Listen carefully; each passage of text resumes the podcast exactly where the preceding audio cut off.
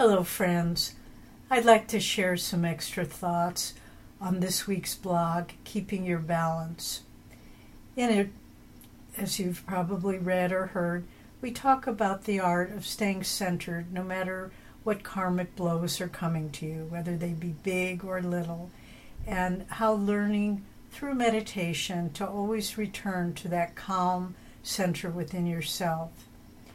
In this regard, I'd like to share two stories with you. The first is from the life, both true stories, the life of Swami Sri Yukteswar.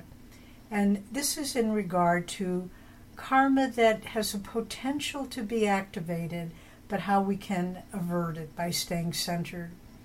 In Sri Yukteswar's ashram, there was a young monk who was very, very devoted, very sincere, but he had a, a slight residual karma of being attracted to getting married and leaving the monastery. And it wasn't really what he wanted, but that karma was still there a little bit.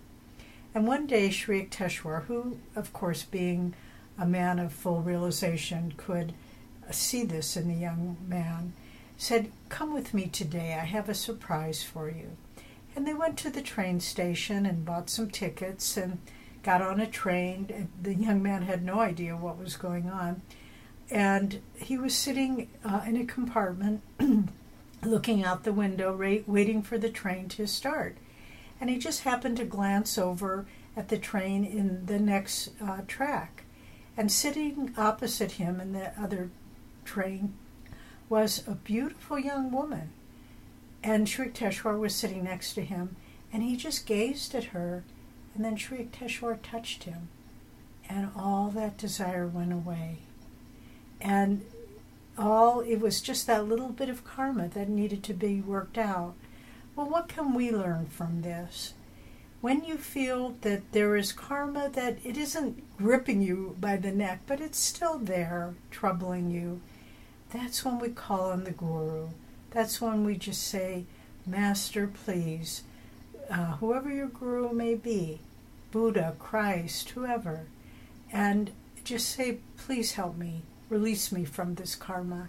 And then you don't have to go through the whole lifetime of living through it.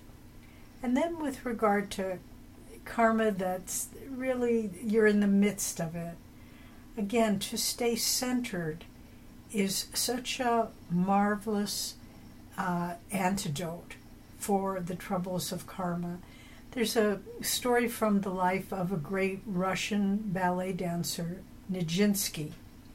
And one day he was uh, performing somewhere and had a few days off, and his uh, host took him to out to go skiing.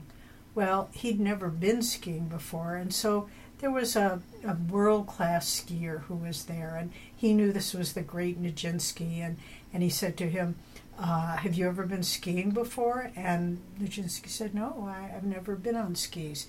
And he said, well, let me show you what it's really like. And so this man, uh, the expert skier, went up to the top of the slope and performed these remarkably difficult twists and turns and jumps and so forth. And then he kind of very proudly came up to Nijinsky, and Nijinsky said, Beautifully done. Now let me try it.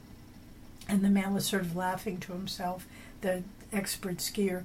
But Nijinsky went up on that slope, and move for move, he had copied what that expert skier had done. And when he arrived, the, the man was angry and he said, You told me you'd never skied before. He said, No, I haven't, but I just watched you and I felt from within myself what you were doing. And so he was able to acquire that skill.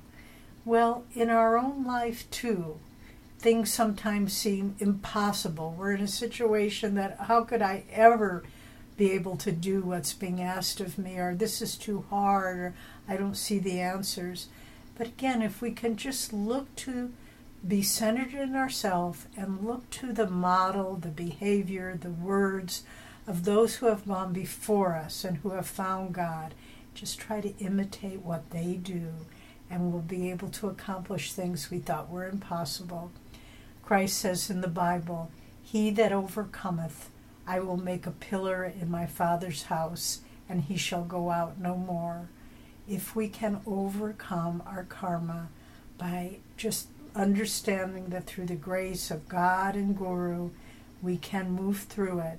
We too will go out no more, meaning we will be free of the demand to reincarnate. So, friends, good luck with all your undertakings, and God bless you.